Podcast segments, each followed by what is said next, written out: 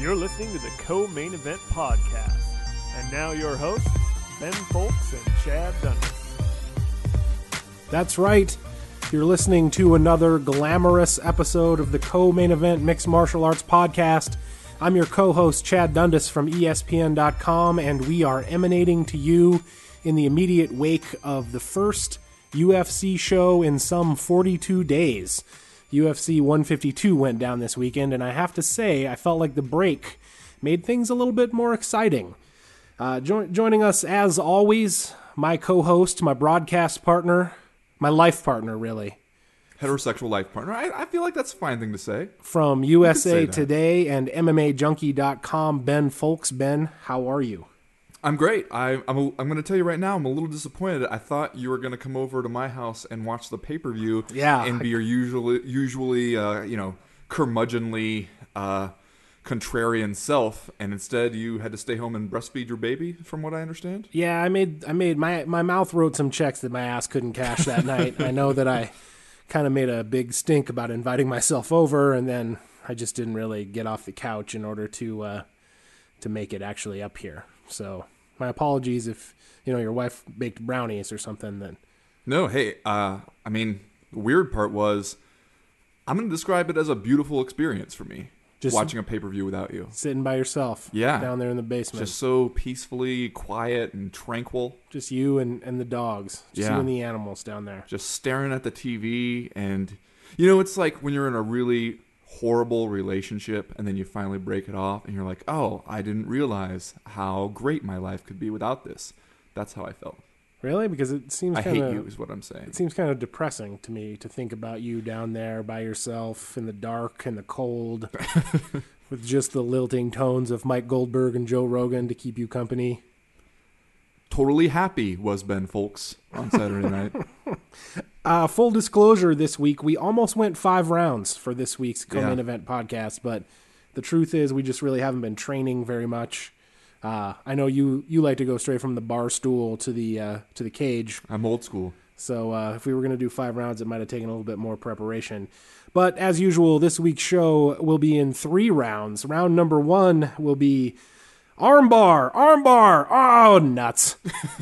Jon Jones got himself in an unexpectedly tight scrape on Saturday against Vitor Belfort. What, if anything, should we all be writing in our journals about it this week? Round two, the best supporting actors. Michael Bisping and Demetrious Johnson also got wins at U F C one fifty-two. Now both guys face M M A's most insipid and ubiqu- ubiquitous question, what's next? And in round three, now you see them, now you don't. One of this Saturday night's planned M M A shows is still going to happen. The other one, well, we'll talk about that and much more, including another installment of Master Tweet Theater and Are You Fucking Kidding Me? And Just Saying Stuff. But first, you know what time it is. It's listener mail time. This week's first question comes to us from Jared Gonzalez, who asks, I'm a huge M M A fan, but I have to admit I have trouble selling the legitimacy to my peers. A guy who has defended his belt four times is really considered the greatest. A female with six fights is the greatest fighter ever. A guy with a six and five record is actually being thrown around as a contender. My peers think I'm a fucking idiot for telling them this sport is legit, yet it's hard for me to come out sounding somewhat intelligent without being a, quote, nut hugger, end quote. Any thoughts? New friends? New life? It would be helpful to know who Jared Gonzalez's peers are. Yeah. You know? I, uh, is he like a... Like a circuit court judge or something? Uh, is he a fighter pilot? We can't sit here and say with any definitive answer that Jared Gonzalez is not a fighter pilot. No, we cannot. We absolutely cannot. I guess my initial reaction would be that Jared doesn't have anything to prove to these people. Yeah, fuck them, Jared. Yeah. Fuck them. But, okay, Jared does make a good point uh, in, in some respects, and it's one that I think you and I have both struggled with at times. Uh, especially, you know, it's like if you're talking to your dad or something and trying to tell him about this M M A stuff, he seems to point out that, you know, some of the the matchmaking at times uh, is a little ridiculous. I would say the the Jon Jones Vitor Belfort uh, situation is a good instance of that, where if you tried to explain that to somebody from the outside and then say, but really the sport itself is for real and it's awesome and it's it's totally legit. yeah, you, you couldn't really blame them that much for not going along with you, right? Yeah, no, this recent spate of uh, cancellations and last-minute replacements and kind of like fly-by-the-seat-of-your-pants matchmaking certainly hasn't helped anyone make the case that the sport is, in fact, legitimate. But, you know, and I know what you're saying. We, we've both talked about on this podcast before, like telling people what we do for a living and how, you know, I would say at least six times out of ten, the people have no idea what we're talking about. Uh, and, and you almost hope for that. That's almost the, like, you know, if they have no idea, then they don't have a, a judgment on it necessarily. But sometimes I feel like he kind of mentions that it's like we as M M A fans, like we have this terrible, constantly drunk boyfriend and we're constantly telling our friends, but you don't really know him like I do. You know, he's really nice when, when you guys aren't around. Uh, and there are those times where you look at some of the stuff that, that goes on in M M A, especially I feel this way about the T R T stuff. I keep waiting for the mainstream sports world and for them to figure out what's going on in M M A, that how rampant T R T use is and how it's sanctioned. And I keep waiting for them to all collectively turn in their chairs and look at us and say, wait a minute, you guys are letting people use performance-enhancing drugs and you know about it? The fuck is wrong with you? There's a lot of stuff like that in M M A, so I understand where Jared's coming from, fighter pilot or not. I do, too. I understand where United States Circuit Judge Jared Gonzalez is coming from here, but I guess it kind of comes back to the same sort of discussion that we were talking about on on an earlier episode where we talked about the these quote-unquote mainstream M M A fans that we are allegedly supposed to care if they are into the sport or if like how they view the product, what they think about the broadcast, et cetera, et cetera. I sort of decided, you know, I don't really give a shit. And I think the same is probably true uh, for Jared's friends. You know, I, if I'm Jared and, and my, if my friends are into it, great. If they're not, I'm just going to do it Ben Fowlkes style and sit around by myself in my basement with just my dog and my cats. Some people can pull that off and some people can't. I'm just going to say that right now. And I mean, maybe for, you know, Jared Gonzalez, C I A agent, it, it doesn't go over as well as it does for me, you know, internet M M A writer. But uh, for, I mean, for one thing, that is something Jerry Gonzalez should consider. Get scummier friends, uh, and maybe that will help you out, and then you won't feel so bad anymore. Uh, but at the same time, I think you do have a point, and we're probably going to get into this more when we talk about the flyweights. And for instance, the booing that went on during the flyweight fight, and Dana White's response was that, hey, who are these people? They must hate fighting. Don't ever buy another pay-per-view again if you're booing that. And you're like, well, I feel like every M M A crowd is made up of some people who just came to see somebody get knocked out. Clearly. And maybe don't even care that much about who is on the card. Yeah. Uh, And those people are going to be the more vocal, idiotic ones, and we all tolerate them because, shit, you know, they they paid their money too. Most M M A fans, or at least a solid half of M M A fans, I would say, are pretty intelligent and are just not as obnoxious about it, and therefore you don't hear that much from them.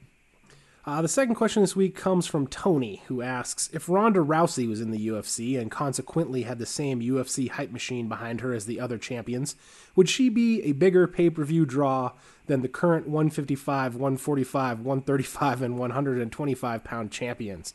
Kind of a strange question. I feel like uh, in a lot of ways, Ronda Rousey already does have the... the uh, same U F C hype machine behind her. I feel like even though she has never fought there, the U F C has really embraced her um, as, as sort of a promotional uh, chip, if you will. Clearly, the, the president of the company is enamored with her. Okay. I guess you would say. Your your tone in saying that, uh, you you suggest maybe it's a little creepy, the extent to which Dana White is enamored with Ronda Rousey? Those were, you, weird. Those were your words, and I, not mine. I heard your tone. People heard your tone. I saw the expression on your face. There was a, one might say, a pregnant pause before you said the word enamored there. Well, look, the thing about Ronda Rousey's popularity and marketability is not necessarily her, I feel like. I feel like she, if she was a U F C fighter, might, yeah, she, her popularity might be through the roof. I think that the real problem with promoting her is that it doesn't really seem like she has a whole heck of a lot of people to fight at this point. That is the problem. And in order to be a big, big star in the sport, you do need at least a modicum of competition, which I feel like might be the one thing at this point that's holding her back from being one of the biggest breakout uh, stars in the sport. Yeah, it's also, I, I go back and forth because sometimes I feel weird about it that, man, if you're going to promote her and, and give her a big time push, you got to do it now before she completely runs out of people to fight. You know, while there's still a couple people that you could throw in there and make a case for her to fight, uh, because who knows, man? A year from now, there could be absolutely no one for her to fight. The last question from listener mail this week comes from Rob. He says, my question is about the new season of The Ultimate Fighter. Do you think some of the blame for the lower than regular ratings for this season could be not from fan burnout, but from a lack of crazy promotion on F X? Maybe I didn't realize the amount of Spike T V that I was consuming, but since the move, I have missed the first episodes of the past two seasons. I know F X, quote, got the movies, but it doesn't seem like they, quote, promote the M M A. Well done, Rob. Yeah, well done. And, you know, that's an interesting point. I kind of feel that way, too. Like, I uh, I feel like even though one of part of my job description is that I should know when The Ultimate Fighter starts, I feel like both of the last two seasons have kind of snuck up on me in terms of their start date. And so maybe it's because I don't watch a lot of F X, I guess, but uh, it does feel like some of the promotion has been turned down a little bit from the, from the old Spike T V days. You know, I think it's part of the problem is that uh, F X does have more going on than Spike T V. You know, when, when I saw this question come through, I was looking up the, the schedules on the internet of what, you know, a given weekday Spike T V would have and what F X has. F X, by the way, does indeed got the movies. I mean, there there are just mad movies jumping off on F X. And not all bad movies. Some movies I would actually watch. Spike T V, meanwhile, it's a bunch of old C S I shit uh, and, like, you know, weird bullshit kind of, like, T V shows and reality game show kind of stuff. And, you know, and then, like, they'll show what, like, episode two of Star Wars over and over again or some bullshit like that. But the good thing about having Spike T V was that the U F C could kind of commandeer it yeah. whenever they needed to. Yes. It's like, oh, we need to use all Saturday to do, you know, Ultimate Roy Nelson, where we show Roy Nelson's greatest fights all day. Just all damn day. And Spike T V would be like, fine, go ahead. All Roy Nelson all the time. F X, they actually have some shows and, as has been established, got the movies. So it's not just like you can call your shot and, and take over the way you could with Spike T V. And maybe also it's the kind of thing where, since they have more going on, like Dana White was saying, that the problem is for F X, they want the, the U F C on Friday night. And that they consider it as, as a, a pretty good winner. Uh, as that Friday night demo, which is not going to do terribly well among young men typically because they leave the house. Uh, and now with this, at least gives them some reason to stay home and watch it, which, you know, they're not going to do just to watch, you know, Tropic Thunder again, uh, which is a hilarious movie, by the way. But, uh, and hey, for F X, that works out. For the U F C, doesn't work out that great. Uh, and I think they're going to get beat up over the numbers here. And obviously Dana White had a little little pushback on on that when people were asking him about it uh, after the press conference for U F C one fifty-two. Uh, but I do feel like you cannot say that burnout and uh, all that other stuff about the, people just being tired of The Ultimate Fighter is not part of it. Because come on, man. We've been in that house and that gym for so goddamn long. Yeah. You're tired of it. How many seasons are we in now? sixteen, seventeen, something like that? Like, how many shows television-wide even do that many yeah. seasons? Yeah. And they've this been doing this I Love Lucy shit we're on here. They've been doing this same reality show with very little changes for that long. I do feel like, you know, even though, to your point, it does feel like F X has a little bit more programming. The movies. To spread around. At the same time, someone pointed out on Twitter this last week, I think it was John Morgan, that uh, the, that F X wasn't showing the U F C one fifty-two countdown, but in but they had the newest Karate Kid with Will Smith's kid. Over and over and over. Yeah, yeah they, like with back the, to the back. The worst one. Yeah. So it's not like they couldn't find the time. I think, more to the point, I think you were probably right when you said that the U F C just doesn't have the same leverage with F X that they had with Spike T V. Anyway, that's uh, listener mail for this week. If you have a question, comment, concern, uh, fan fiction that you want to send into the podcast, you can email us by going to our website, co main event podcast dot com, clicking the link at the top of the page that says email the podcast, and that will get it done for you. Uh, you're listening to the Co-Main Event Podcast. We're going to go ahead and get started with round number one right now.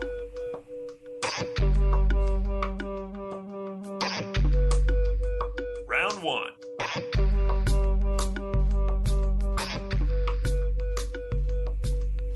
Well, it was fun there for about ten seconds. I mean, seriously, did anybody know that Vitor Belfort had that armbar lurking in his skill. I mean, besides the ghetto man Joe Charles, who Vitor Belfort tapped out with an armbar in nineteen ninety-seven, did anyone know that he had that tool? Yeah, well, come on. That's not like it was a spectacular armbar or necessarily or anything that I don't think I don't I think pretty much any M M A fighter in the U F C has that armbar in his arsenal. Probably true. Probably you know, true. It's not like like Vinny Malglahase's armbar, pretty slick little maneuver there. Vitor's just pretty straight up. You leave your arm out there. I'm going to go for it. Especially if you're Vitor Belfort and you're already on your back against Jon Jones. I guess you might as well figure, what, hey, what's the worst that happened? He pulls out of it and then goes back to smashing your face with his elbows. You might as well give it a shot, man. But, hey, I didn't think there was any way he was going to get that close on it. No, he got he, he got it. I mean, essentially, as it turned out, it, it just that he couldn't get the submission, and, and Jon Jones managed to kind of tough it out.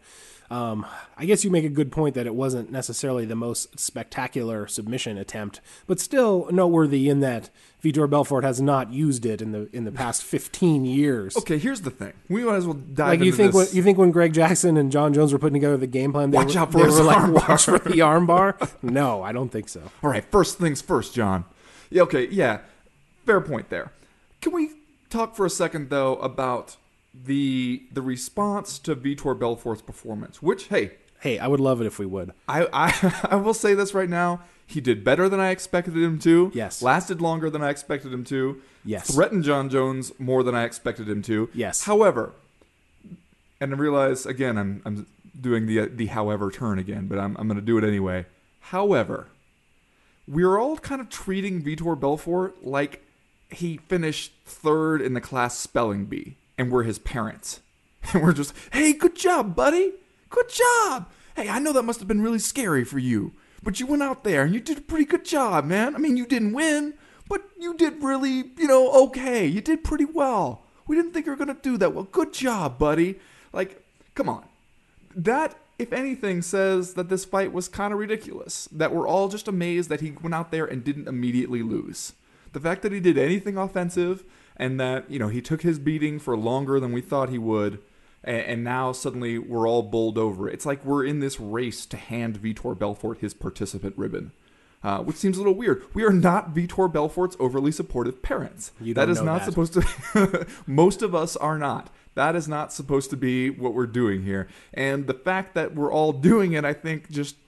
tells you how ri- ridiculous this was as a title fight. Yeah, and I guess I'm going to play into that a little bit. But to me, I agree with you that this was a completely ridiculous matchup. And the ridiculousness of it, and I guess my lowered expectations for it in a way, is what ultimately made it a little bit more interesting and enlightening than I anticipated that it was going to be. Because even though Belfort was only competitive for about the first ninety seconds, and really for only for about the t- those ten seconds that he actually had the armbar locked up. To me, like you said, that was better than what we thought was going to happen. And the really instructive thing about it was that even after that brief exchange, it allowed us to see a few different things from Jon Jones that we'd never seen before. Okay, that's true. We'd never seen him kind of gut out a submission. We'd never really seen him gut out anything, really. Right. We'd never really seen him face any significant adversity inside the cage. So I think both for him to, A, like... power through the armbar and not tap, even though he allegedly suffered some kind of damage to his arm, and and B, after suffering that injury, was able to then compete for three, you know, three more rounds and change. I thought, you know, we actually learned more than we thought we would out of this completely nonsensical and out of the blue matchmaking decision. The other thing that I thought this fight did that we didn't expect it to, which made it sort of interesting, was that it made Jon Jones look a little bit vulnerable, actually. Uh, I was surprised personally by not only that he got caught in that armbar, but then for the rest of the fight, he continued to fight as though it didn't even cross his mind that someone might submit him. Yeah. Like, it was almost as if no one told him about submissions. It reminded me in a way, and I, I, this might be a totally weird reference, but it kind of reminded me of the way that Brock Larson used to fight in the W E C, who's this really powerful wrestler that would go out and take everybody down. But it was like he didn't even know about submissions. He would just leave his arm out there like a piece of meat on a hook. Or like Chael Sonnen used to fight in the W E C, for that matter. Yeah, and, and, and so it, I, I thought it was strange that, that Jones...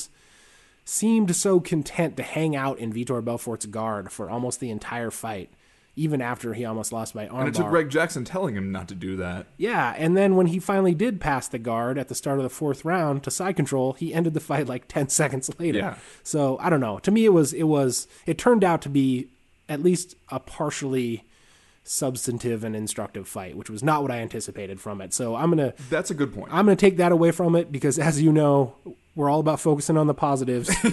And this is, everyone, you know, headed positive, into U F C one fifty-two podcast. Was all about focusing on the positives. So I'm just okay. going to go ahead and do that. You, you, you make a very good point there, and, and you're right about that. It is nice to see because... And it's a weird thing with Jon Jones because he's been so dominant where... We're just like, okay, but can he take a punch? And then he goes in there and he takes a couple punches against, you know, Lyoto Machida, and he took a couple against Vitor, and it was like, okay, he can take a punch. But can he come back when things aren't going his way?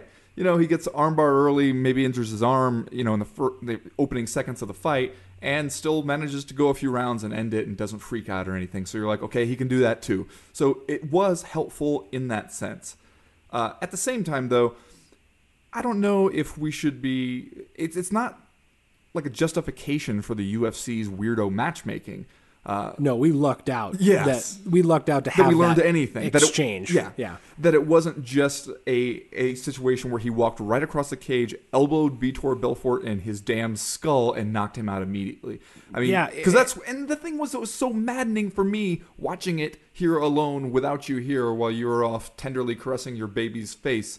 Uh, and thinking about the joys of fatherhood and, and procreation and all that crap.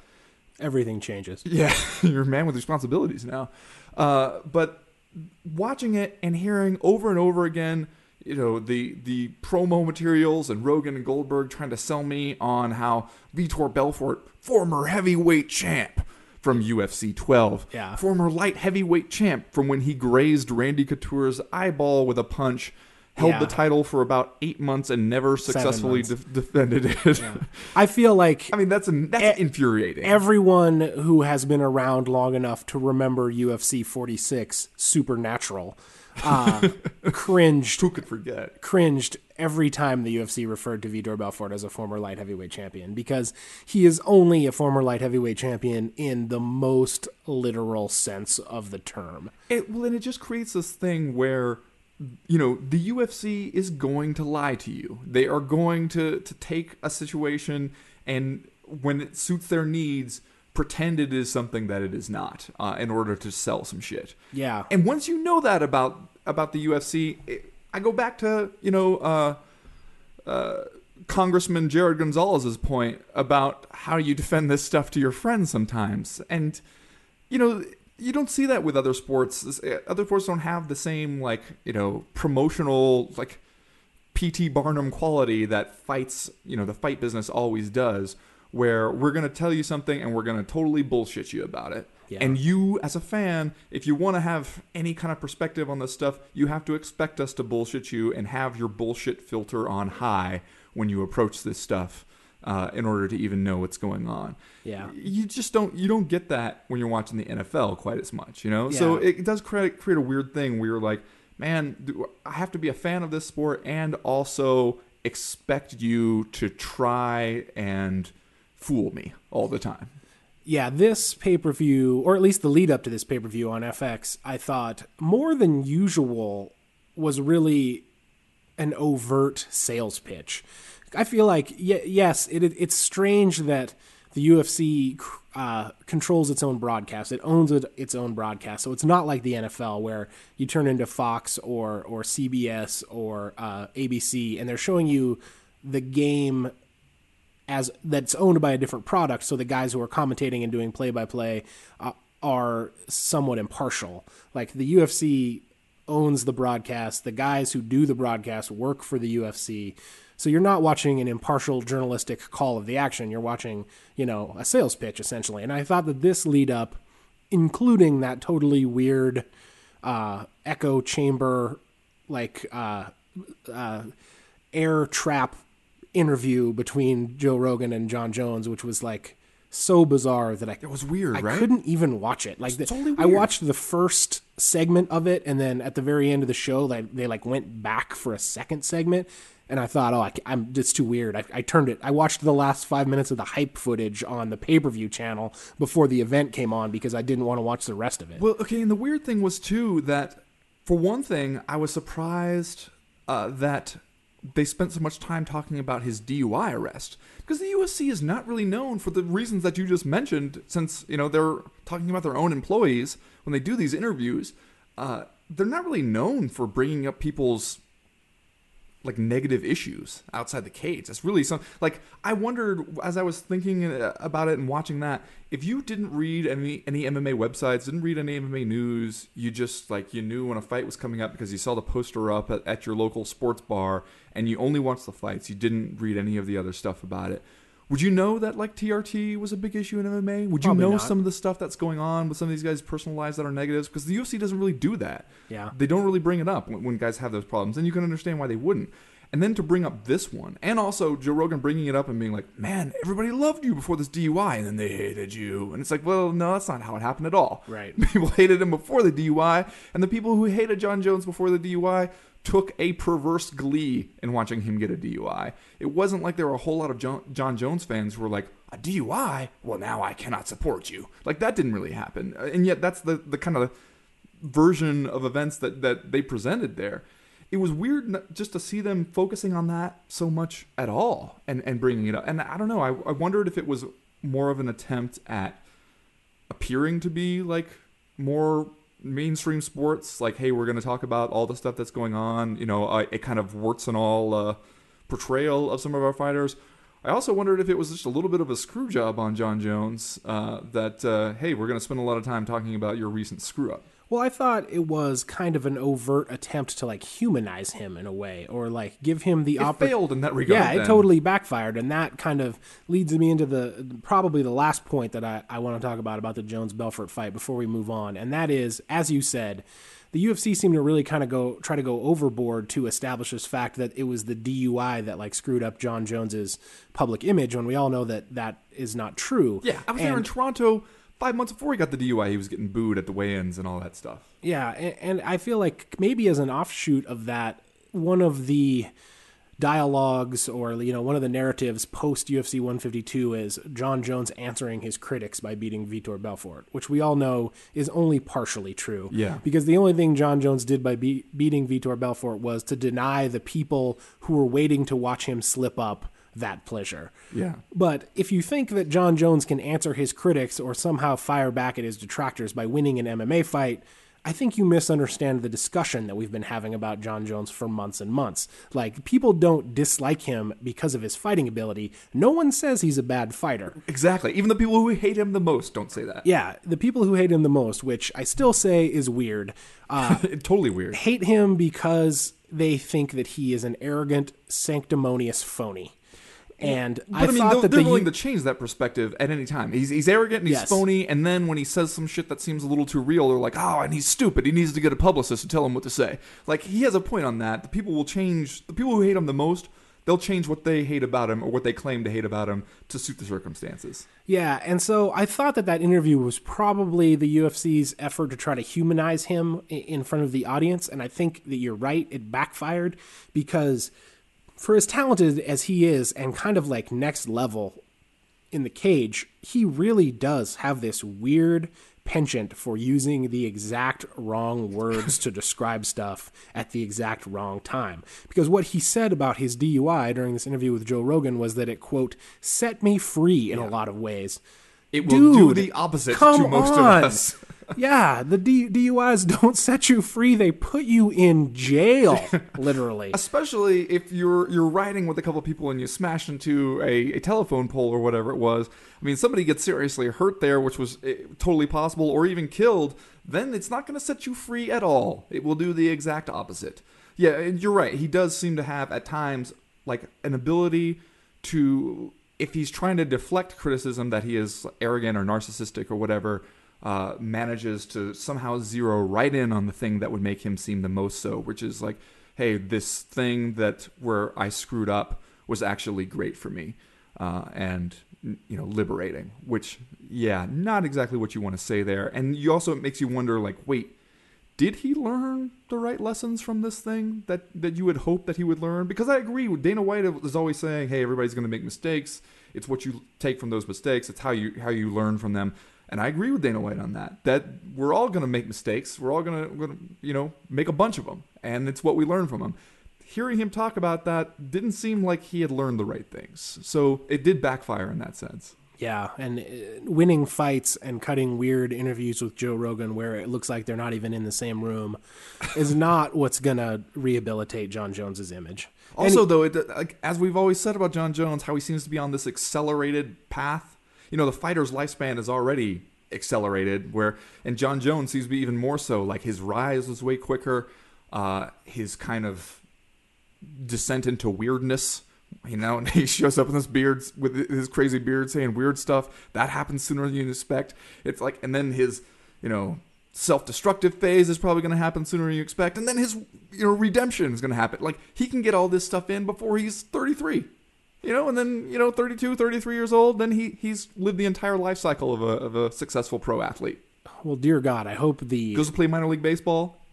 I hope, back I hope the wrapping the Bentley around the utility pole at five a.m. with a couple of women who were not your girlfriend in the car was the destructive phase, right?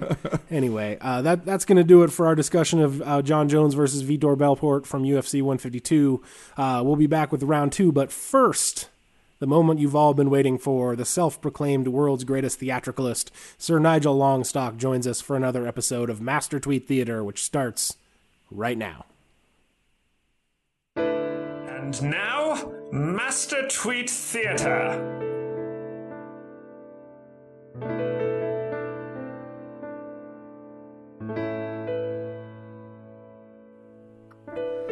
Now back again with us on the Co-Main Event Podcast, your friend and ours, noted theatricalist Sir Nigel Longstock. Sir Nigel, how are you? Good day to you, sir. I am fit as a funiculum. Well, there's that again. Uh, have you been able to get those T-shirts made that have that, that catchphrase of yours on there yet? No, sir. I have not found a shirtmonger who is able to spell it. Well, you know, you, you keep saving up for the deposit, and I'm sure you'll get there. What have you got for us uh, this week on Master Tweet Theater? I have a slew of tweets, each one more masterful than the last. Let us begin. Red leather, yellow leather. Okay. If I wanted to do a grappling match, I would go on a grappling tournament. This is M M A and U F C fans want to fight. Hashtag U F C one fifty-two. I got this one. Chad, you got this one? Because I got this one. Yeah, yeah. That is Igor Pokrajac. My... Pokrajac. Yeah. No, Chad? That is Igor Pokrajac. Who, who somehow thinks that when you go up against a jiu-jitsu specialist and then take him down and then get submitted, you get to fucking complain about getting submitted afterwards, which is bullshit. Yes, I believe if Igor Proprietus wants to avoid a grappling match, he might try K one. Well, there's some more sound career advice from Sir Nigel Longstock. Tweet the second. Deserve? I don't wait, I take. You're not the best, you're just next! At Johnny Bones, hashtag, fix your arm, you're gonna need it. I think I got this one too. Really? Yeah. I mean, that doesn't sound like Dan Henderson to me. No, that, that's gotta be Chael Sonnen. That's got to be. The, especially because Chael Sonnen's shtick is starting to wear a little thin, he's, he's into repeats now. The, you know, that you're not the best, you're just next. That's, that's some Chael Sonnen shit right there. Huh. Well, I guess I'll try to make it interesting and go with a different light heavyweight contender, though Chael Sonnen is not one of those. Uh, Glover Teixeira, why not? Yeah, sure, sure. I'm sure that, that sounds like the adept use of English that I would expect from Glover Teixeira. Both fine guesses, but Glover Teixeira is somehow not the correct answer. It is, in fact, Chael Sonnen. Boom! I would also like to point out that his last several nexts have, in fact, turned out to be the best. Good point, Sir Nigel. Tweet the third. Just drove by a place advertising adult swim and wine tasting. I wonder how many people will drown. Huh. I don't I don't got this one. I gotta I gotta be honest. Um, well, I'm going to say your guy, Matt Mitrione, and I have I have no reason for saying that at all, just but that it makes it impossible for you to say that on this one. I was going to say my guy, Matt Mitrione. I know you were. That's why I said it first. All right. I'm going to go with an oldie but a goodie, friend of the podcast, Danny Boy Downs. Hmm. My God, he's got it. It is our guy, Danny Boy Downs. God damn it. Boom. Mm-hmm. Also, drowning is not funny. Please donate to the Cletus Longstock Water Safety Fund. Tweet the fourth. At baby, at... name omitted. Did you try any spicy food over in Mexico? Yes, vodka, wink. Spice like hell. K K K, K K K K, wink. What the fuck are you saying? This, I am reading it literally, sir, as it is written. Chad, did you get any of that? No. I will read it again. At baby, at name omitted.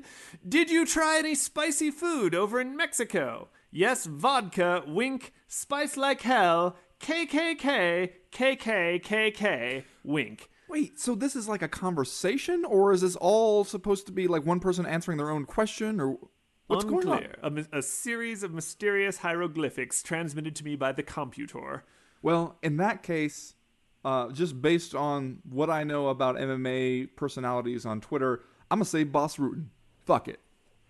Uh, I'm going to go with frequent tweeter and English as a second language guy, Vanderlei Silva.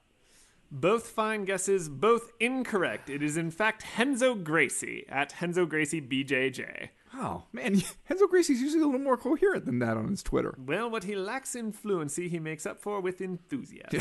Indeed. Mm, tweet the fifth. Hookers are kisses blown to us by angels. Well... do I really need to say it? Do I need to say it, Chad? I'll say it for you. The poet, Philip Baroni. Poet Philip Baroni. Gots to be. Is, it is the poet Philip Baroni, and his honeyed words ring down through the ages. Okay, I've, I've advanced this hypothesis before, but come on, Chad. Clearly, Philip Baroni is trying to get on Master Tweet Theater at this point, right? Somebody has told him about Master Tweet Theater. He's trying to make sure he's on every single episode, because that one... I mean, Jesus Christ, that is crying out for, for a master tweet. Is it not? You know, let's focus on the positives. This was a great episode of Master Tweet Theater, I think, for the both of us. This yeah. might be the best both of us have ever done. Yeah, okay, that is true. And it only aided in part by the obvious Phil Baroni inclusion. Yes, please no one tell Missus Baroni about Twitter. Well, Sir Nigel, you've uh, you've done it once again. We thank you for stopping by. What have you got planned for this week? Well, next week I will be going into rehearsals for A Christmas Carol two, in which Tiny Tim fights an army of genetic super soldiers in a dark Christmas future. Well, at least you guys are getting a good jump on it and uh, getting started with rehearsals now, because I feel like it's going to need a lot of work. Well, I play Dead Scrooge, sir. I plan to redeem the entire production. Well, you are the, the Dead Scrooge that uh, I think we've all come to know and love lo these many weeks.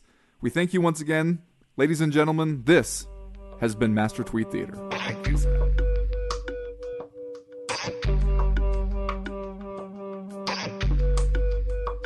Round two.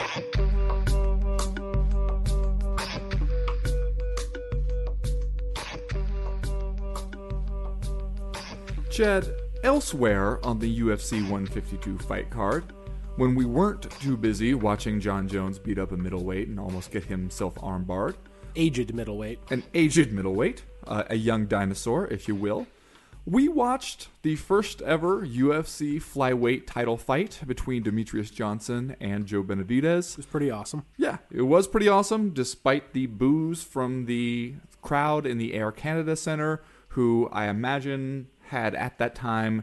Uh, just heard some bad news about hockey or something, and that's why they were booing. Probably unrelated. Uh, but we saw that fight. We also saw Michael Bisping continue to make his case for a middleweight title shot uh, with a decision win over Brian Stann.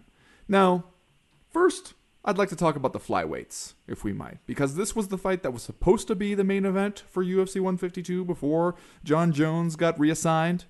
Uh, this was a historic event in, in some ways, because, you know, first ever flyweight title fight. And yet there people are for a fight that I thought was pretty damn good, pretty, you know, all over the place, including a lot of technical skill. Uh, a little bit of everything tossed in, and there people are booing. Right. But I, was there a lot of booing? See, I was I was involved in the booing. I was involved in the uh, E S P N live chat during that fight, which, as you know, anytime you have to live chat or live blog, kind of takes your attention away from what is being said right. and, and things that are happening on the actual. And you were too busy gently rocking your baby to sleep and thinking about baby, how coo- you're ever going to possibly pay for college, which I assume will be like twenty million credits by the time your child is old enough. Singing lullabies, just all kinds of stuff. Yeah. See, to me, the, the booing sounded a little bit, uh, you know, kind of spaced out. And I thought uh, we could go, we could probably chalk that up to, as you said earlier, just like the thirty or forty percent of the, the M M A crowd that is typically made up of assholes. Um, if it, if it was more pervasive than that, I don't know, maybe it really was a problem. I, I thought that that was a good fight. I don't, do you think maybe the live crowd just had a hard time sort of focusing on what was going on because those guys are so goddamn fast, not to mention small. Yeah. Well, and, and here's the thing, and I think this is a legitimate point about the dudes who are that tiny. The cage looks enormous yeah, when no, they get in. So there's so much room to maneuver. And they covered like every square inch of it uh, with that fight. They just kind of all over the place. Uh, but it was weird. I mean, I think there was enough booing that it was like several times as I was watching the fight, I was, you know, probably said out loud to no one in particular because you weren't there. Uh, what are they booing about? What are these people booing at? And it was like Dana White mentioned it, the, the quote from Dana White, who seemed to get really mad afterwards and could not believe that people would ever boo this. And he was saying that if you booed this, you know, hey, fuck you, you're not a U F C fan. The, the same kind of thing he likes to do. But his quote about this one, uh, about this pay-per-view, you know, it, that if you were booing that fight, quote, don't ever buy another one. I don't want your money. You're a moron. You don't like fighting. You don't appreciate great talent or heart if you didn't like that flyweight fight. First of all, I don't know if we, if he means that he does not really want your money. I think that if Dana White wants anything from you, it is your money. Uh, so we can assume that that is hyperbole. I know, odd from Dana White that he that he might be venturing into the, the realm of hyperbole there, but I, I think we can assume that that's what he meant there. However, there is that feeling sometimes when you're watching fights where you're just like, what the fuck did you people come here for? Yeah. What do you want? Yeah. Like, I mean, I know what you want. You want that. You, are you hoping that if you boo, that they'll be like, well, hey, I have awesome footwork and I'm really fucking fast, but screw it. Let's just stand here and punch each other in the face like we're Don Fry and Takayama. I mean, those are the same people who are yelling out nice ass at the ring girls every time they get up. Uh, because and you have about as good a chance as the ring girl being like, really? Me? As you do of the the flyweights going, okay, no, you know, you know what, you're right. All this training and shit we did, forget it. We'll just stand here and punch each other in the face until somebody falls down. It's yeah, stupid. Especially surprising from Canada. Yes. Tolerant Canada. Well, hey. Not to mention the the much ballyhooed, like, you know, uh, world's capital of M M A or whatever yeah. they call it. But I mean, I went to a fight in Brazil, and as soon as the fights went to the ground, they were booing those. And you're like, wait a minute. You guys you... invented this yeah. shit. Yeah, we were kicking each other in the face over here before you guys told us about arm bars and shit, and then we all had to learn that. What the fuck? Yeah, we were all doing American Kempo before yes. we learned about Brazilian Jiu-Jitsu. Yeah, weird and, and a shame, because I do think that that was a good fight, and I thought a, like a kind of a surprising fight from Demetrious Johnson, not necessarily in his in his like game plan or technique or anything, but in that he appeared uh, like pretty... I guess, I don't know if dominant is the right word, but like pretty cl- clear-cut won the decision. Yeah, um, and against the guy who was favored to beat him. Yeah, for sure. A guy that I thought would beat him. A Me guy too. That I think everyone... I mean, I thought for a long time people have viewed this flyweight class as sort of like a coronation for Joseph Benavidez. Right.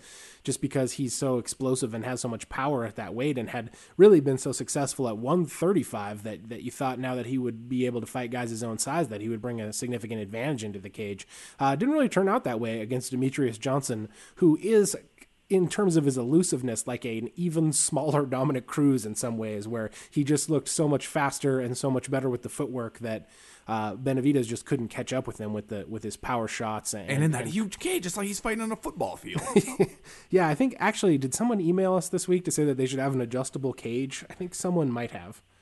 I saw that somewhere. I can't remember if somebody well, emailed it to us or, or if it was just on Twitter. But I feel fairly certain that's not going to happen. But, uh, you know, Reed Kuhn, who does the who does some uh, I don't know if I'm pronouncing his last name right. I've I've met him, but I, I don't know if that's exactly how you say his, his last name. But he does some like statistical analysis stuff for for ShareDog sometimes, and he did a breakdown of uh, you know how lighter weight classes and the different cage sizes affect finishing rates. And and not surprisingly, I mean, there is some correlation between, you know, lighter guys, smaller guys in a in a huger cage are less likely to to finish each other. So it is kind of a different fight. I guess what I wonder is, after that, do you think it's now any easier to sell a, you know, the flyweights uh, to fans as like, you know, hey, flyweight championship is a main event just the same as a welterweight championship is? Because it seems like a tough sell after that, you know? Yeah, I'm not sure if it really affected it one way or another. I don't think it made a dent positively for sure. No. Uh, especially since you kind of undermined it when you like topped it off with a with another main event. Well, see, that's the other thing. Like when is... you came in behind it and were like, hey, you know, it would be really cool to have you guys main event this pay-per-view, but we're just going to make up a totally ridiculous fight to stick on this card well, for reasons that no one understands. Maybe not even the guys in the fight. But then imagine, if you will, for a moment, that they hadn't done that. That it that this card had been topped off by the Demetrious Johnson-Joe Benavidez fight, which was booed quite a bit, even if you didn't hear it, because you were too busy going coo, coo, coo at your infant child.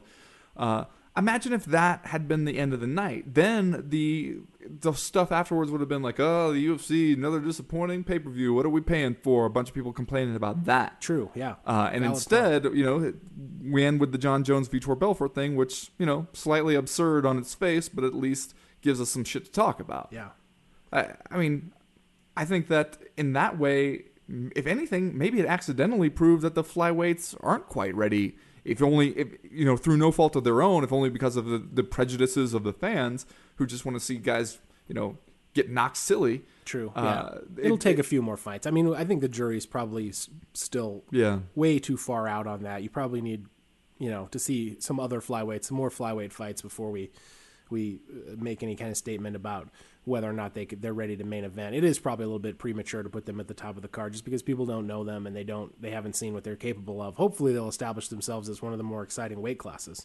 Uh, let's, let's talk a little bit about Michael Bisping before, before we wrap up. Uh, I thought he looked great. Um, I was really surprised with his takedowns that he was able to dump Brian Stann on, onto the mat as much as he was. Uh, I feel like, to the extent that it's possible, he did bolster his own con- you know, case as a contender a little bit. Did you see anything that makes you feel differently about what on the surface appears to be a nightmarish matchup of Michael Bisping against middleweight champion Anderson Silva? Well, here's the thing. Uh, as listeners of this podcast will know, because I read this quote from an interview I did with Michael Bisping out, I think last week, where he was talking about how he believes that beating Brian Stann would totally put him in line for a title shot there. And he was saying how everyone thinks that they got to take Anderson Silva down. I'm not afraid to stand with Anderson Silva. I'm, I'll stand there and I'll beat him. And the way I'm going to go out there and finish Brian Stann uh, will prove it. And Michael Bisping even told me at one point in that interview that uh, he was going to act as if he was going to get screwed if he went to the judges, the way he f- still feels he got screwed against Chael Sonnen. So he was going to act with, with Brian Stann as if anything other than a finish, he was going to get screwed and he was going to lose. Didn't fight that way, no. A. B, if you're telling me that, hey, I'm not afraid to stand with Anderson Silva, and then the way you you have to beat Brian Stann is by takedowns and top control, uh, those two things don't match up. You know, if, if you don't want to stand there with Brian Stann, who, you know, good striker who could hit you really hard and, and, and put you in trouble there, and did get Michael Bisping in trouble at at least one point, then I really don't think you want to stand with Anderson Silva. No, it's, heavens it, no. It, so it's really tough to make that point after this fight, and especially because it was like, you know, Michael Bisping did enough to win the decision. I don't think there's any argument there, but at the same time, I don't think anybody is looking at that fight and being like, next title shot has to go to Michael Bisping. I mean, you can give him the title shot after that. You It would be justifiable, but I don't think anybody is like, okay, all future plans are off. Michael Bisping, Anderson Silva is the fight that has to happen next. He did not make that case that forcefully. No, but I'll tell you what he did is that he made me feel like we can only stave off like putting him in the discussion for number one contendership for so long, which I feel like we've done with him for a really long time. I feel like for a long time he's been viewed as a guy who beat up a bunch of Jason Days, you know, and like never, yeah. never really like established himself as as a top contender. I feel like those days are coming to an end, and a way, in a way it makes me feel like the Chris Weidman Tim Boetsch fight, which I guess is scheduled, uh, seems superfluous. Like it you makes seem really pumped about it. Well, it just seems like isn't the fight to make Chris Weidman against uh, Michael Bisping, yes. and then the winner of that is the number one contender. I, I totally agree. And not that I want to get into a discussion about too many shows, but like when you're when you're scheduling these guys, you know, so fast, and, and why not just wait to see how this fight turned out and then book, you know, Bisping or Stan against one of the one of those guys? I don't know. I don't understand it. I don't know what you're going to get out of Chris Weidman versus Tim Boetsch. Me neither. And I also think that if you do book Chris Weidman versus Michael Bisping, I think that's a bad night for Michael Bisping. You know, I, I think, and again, I think that fight would really have everything you want out of it because, and this is one of the things I think the U F C has been good about and maybe is starting to stray from with too many shows is, you know, back in the uh, Gabriel Gonzaga, Mirko Krokop era, they seemed to learn that don't book these fights where you clearly just want one guy to win uh, in order to bolster his claim at a title shot. Right, yeah. Book a fight where it's a good fight, and whoever wins, that's the guy you can go with. Yeah, Chris Weidman and Michael Bisping, that is that fight. Weidman, Tim Boetsch is not. I mean, imagine Tim Boetsch manages to do the, the Yushin Okami thing that he did where he's totally losing right up until he's not, and then he wins it. it it's still good, not like the U F C is going to be like, all right, now we're in the Tim Boetsch business. Tim Boetsch versus Anderson Silva, that's the one that's going to fill, you know, Cowboy Stadium or something. Like, yeah, th- that's not what they want to see happen there, and everybody knows it. So why not wait until you can book a fight like the, the you know, Weidman-Bisping fight where, hey, may the best man win, and that's the guy who, who we'll go with, and there will be no arguments about it afterwards. So, yeah, that does seem like a little bit of a consequence of too many shows. You got to fill up these fight cards somehow, uh, and that seems like the easiest way to do it. Let's do Are You Fucking Kidding Me before we get out of here. Okay. Uh, well, by out of here, you mean into the third round. Yeah. Okay. Heading into the third round. We don't want to give people the wrong ideas, all I'm saying. No, we're not cutting this short. If anything, we're going to go long. Like we always Fuck do. all of you. Uh, the probably the most self-explanatory segment on the show, Are You Fucking Kidding Me? I think you'll figure it out if you haven't heard it before. Um, Ben, this week, my Are You Fucking Kidding Me comes because I actually watched a couple of episodes of the show Fight Factory. Uh, which huh. it, I don't know if you've heard about it. I've I've definitely heard about it. The A K A show, right? Yeah, the A K A show. And I, I have to say, I was pleasantly surprised that it actually turned out to be a pretty damn good show. As an aside, a show that I think more clearly demonstrates what I would like to see with them do with The Ultimate Fighter than just continue to make the same show over and over again. But I have to say, one individual stood out with his actions. Oh, boy. Uh, and that individual was Josh Koscheck. So, surprise, surprise. I have to do my Are You Fucking Kidding Me about Josh Koscheck this week. And not necessarily even in a bad way, but just in a holy shit, you blew my fucking mind kind of a way. And for three reasons. Wow, three reasons? Yeah. First reason. Wait, let me get comfortable. Hold on. First reason. At one point during the show, Josh Koscheck has to go to a meeting with Dwayne Zinkin, who's the C E O of Zinkin Entertainment, which is the management group that manages most of the guys from A K A, and apparently still manages Koscheck, even though he left A K A. So how does Josh Koscheck get to the meeting with Dwayne Zinkin? Well, obviously he walks out the back door of his house and he drives his boat there. No fucking shit. He drives his boat there where Dwayne Zinkin, wink, wink, nudge, nudge, reality show producers, just happens to be out on his dock, quote unquote, fishing, waiting for Josh Koscheck to show up, which was awesome.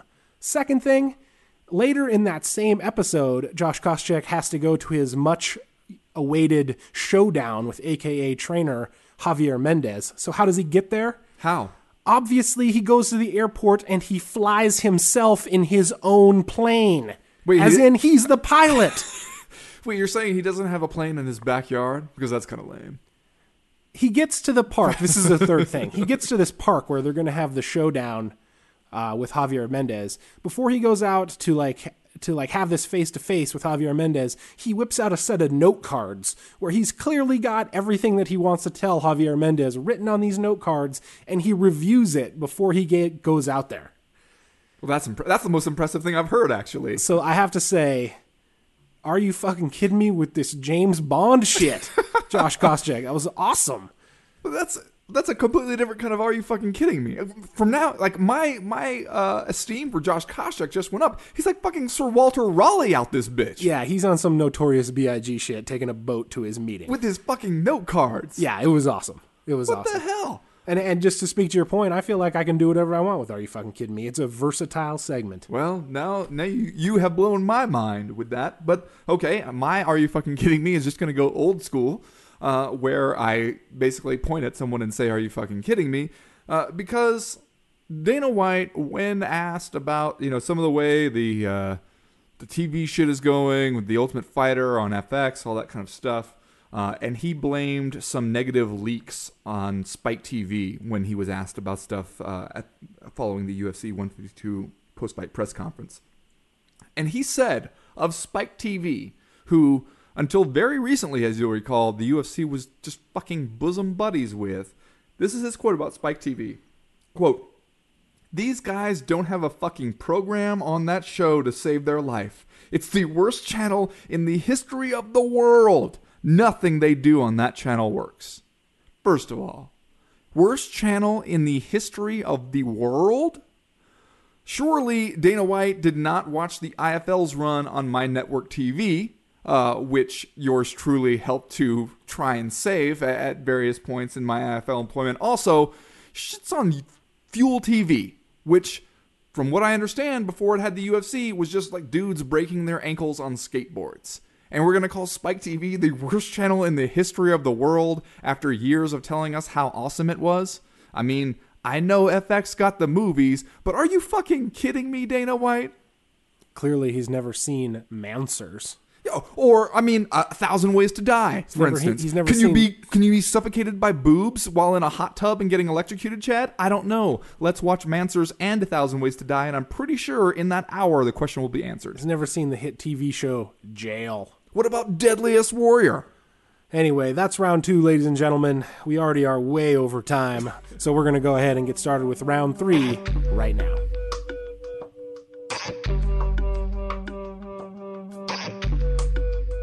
Three.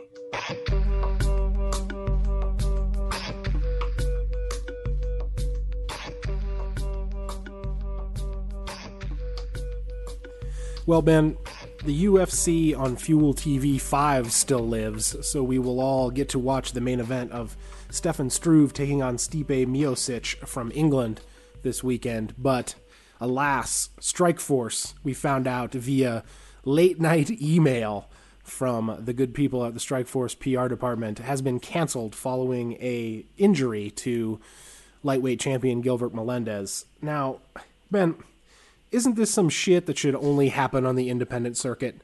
Shouldn't one guy getting injured only take place at, at Anarchy Fights fifty-two or Casino Cage Wars twenty-four? And in your mind, does this completely take away any shred or semblance of uh, a way that that Strikeforce could continue to insist that it is some sort of major promotion? Well, yeah. I mean, we already knew that Strikeforce was not a major promotion, and that, I mean, I don't think anybody's sitting here going, well, five years from now, Strikeforce is still going to be around. We know that's not true, and this just hammered home the point. I think it's just really sad for all the people who are stuck in Strikeforce right now, that all those people who, who are training for these fights, because it's not like what the fighters are going like, well, I'm only in Strikeforce, so fuck it. I won't train that hard, and I'll still keep my part-time job at Home Depot, and everything will be fine. Like, no, they're acting as if they're professional fighters, and why the hell wouldn't they? And then some shit like this happens where the the one of the guys in the main event gets hurt.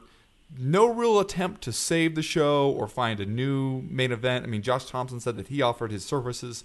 Uh Nothing really like that goes on. They just say, well, screw it. We're done. Yeah. We're just going to cancel this one altogether.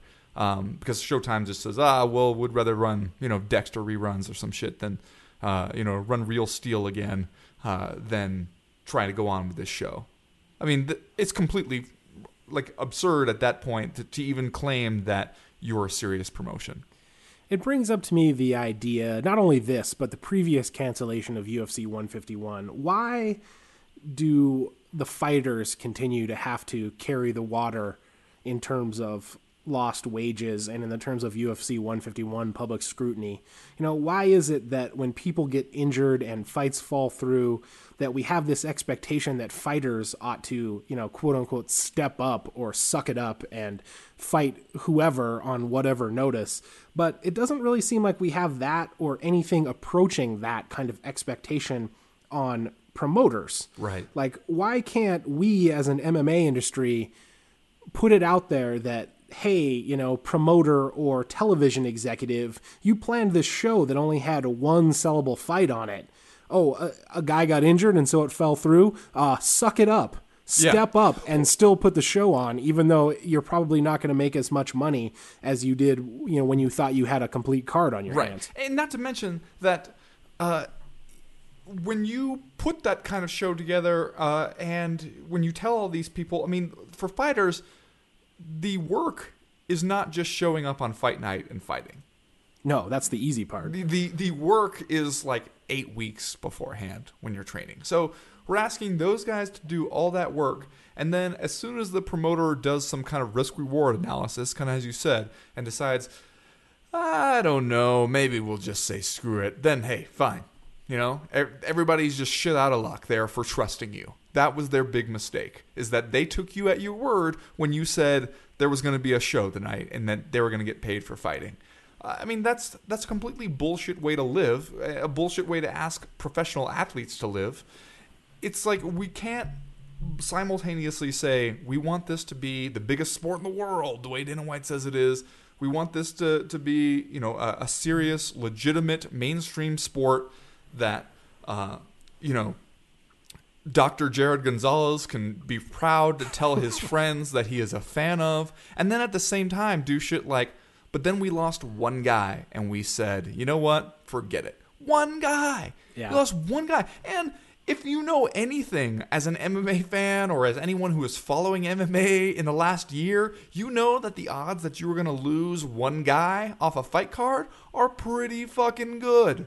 You should know that this is not only a possibility, but a goddamn likelihood. Yeah. I don't want to make any, you know, radical statements. But yes, it, you do. It's almost as if we would be better off planning these fight cards with two or three marketable car fights on them instead of just one. And in fact, it almost seems as if the number of shows you do should be linked to the number of marketable attractions you have available for that fight card. Well, that's just, that's crazy talk, and I think everybody knows it. Here's the thing that I wonder, though, especially given Strikeforce's current situation, that where we're kind of waiting it out at this point, right? Like, the people who are stuck in Strikeforce are just kind of like, shit, you know, like, how much longer is this going to go on until, like, you know, there's no more Strikeforce and there's no more deal with Showtime and I can get out of here and get to the U F C. Gilbert Melendez has got to be somebody who's really thinking that.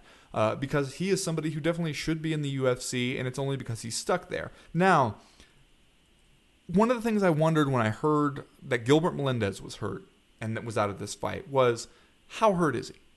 I mean, is he so hurt that if it had been a U F C fight, that he would have gone on? Is he, is he just hurt enough that where he thought, well, shit, what am I going to risk for Strikeforce, which I know probably won't be around, and which, you know, there's...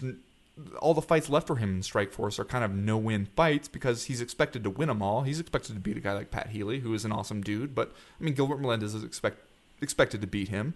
And then this quote. This is from Gilbert Melendez uh, talking to Ariel Helwani on a show. I'm not sure the name of it. I believe it's called the M M A Fortnight. I don't know. It seems to go on for a really long time. But this is a quote from his appearance on that show today.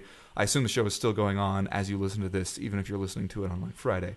Uh, the quote, I can tough anything out. If I had a broken leg, I'd tough it out for my family, for my daughter. I'd do it in a heartbeat. That's not what it came down to. It came down to what is good for me, what is good for my career. I can let my ego take over, like maybe in my younger years, but it's a business now, and I had to treat it like a business. I could have gone out there and fought with one arm. By the way, he, he had a separated shoulder from what he said. Uh, but it's not the best choice for my career, and I don't think Pat wants to win like that. I think most fighters in my situation would understand. Now, that's not him saying, like, well, I wasn't really hurt, but I was going to take, you know, take the way out. That's not what he's saying there. He's saying, you know, he separated his shoulder. It was a legitimate injury and that he couldn't really fight, um, you know, unless it was a situation where he had to go out there and take an ass kicking to keep the lights on. But at the same time, how can you not wonder about it? Like, you're asking these guys to put up normal fighter suffering and sacrifice and all that shit, but you're not giving them the normal fighter stuff back. And that's true not only for Gilbert Melendez, but for everybody else on the Strikeforce card who just got told, uh, you know what? You're not worth it. We don't think people will still show up to see you. We don't think it's worth showing on T V, so uh, we're not going to do it. We don't care how much you suffered. We're we're asking something for those people that we are not giving back in response. Uh, and, I mean, that to me is the best proof of all that we need to just end this bullshit Strikeforce charade. Yeah, no, we, we, we absolutely we absolutely need to pull the plug. I think it's way past time. Uh, let's talk a little bit before we get out of here uh, about the fight that is happening. Um, Stefan Struve and, and Stipe Miocic. Do you say Miocic or Miocic? Does it matter? Miocic. I think when you got a name that's as hard to pronounce as that, I think he's happy if you even get close. All right, St- Stipe Miocic. Uh, in sort of like a mid-range, mid-level young guns heavyweight bout. Uh, I had the opportunity to talk to Stefan Struve uh, last month for, for a story that's out on newsstands right now. That's your guy, right? In, U F C, in U F C Magazine, yeah. Uh, people think you write a story about the guy, and that means that you are the president of his fan club? No, him and Tim Boetsch, those are your guys. Yeah. Here's the thing, though. I was actually, like, a little bit impressed with Stefan Struve, and it, and it kind of reinforced to me that one of the strengths of this sport is that most of the guys turn out to be kind of surprisingly likable and smart. Uh, I, I don't know if he has the physical skills to be like U F C heavyweight champion, but at the same time, the guy is still so young. I feel like he still has some potential to grow. And just because he's been in the U F C for so long, since I think two thousand nine, I think he's had eleven fights in the octagon.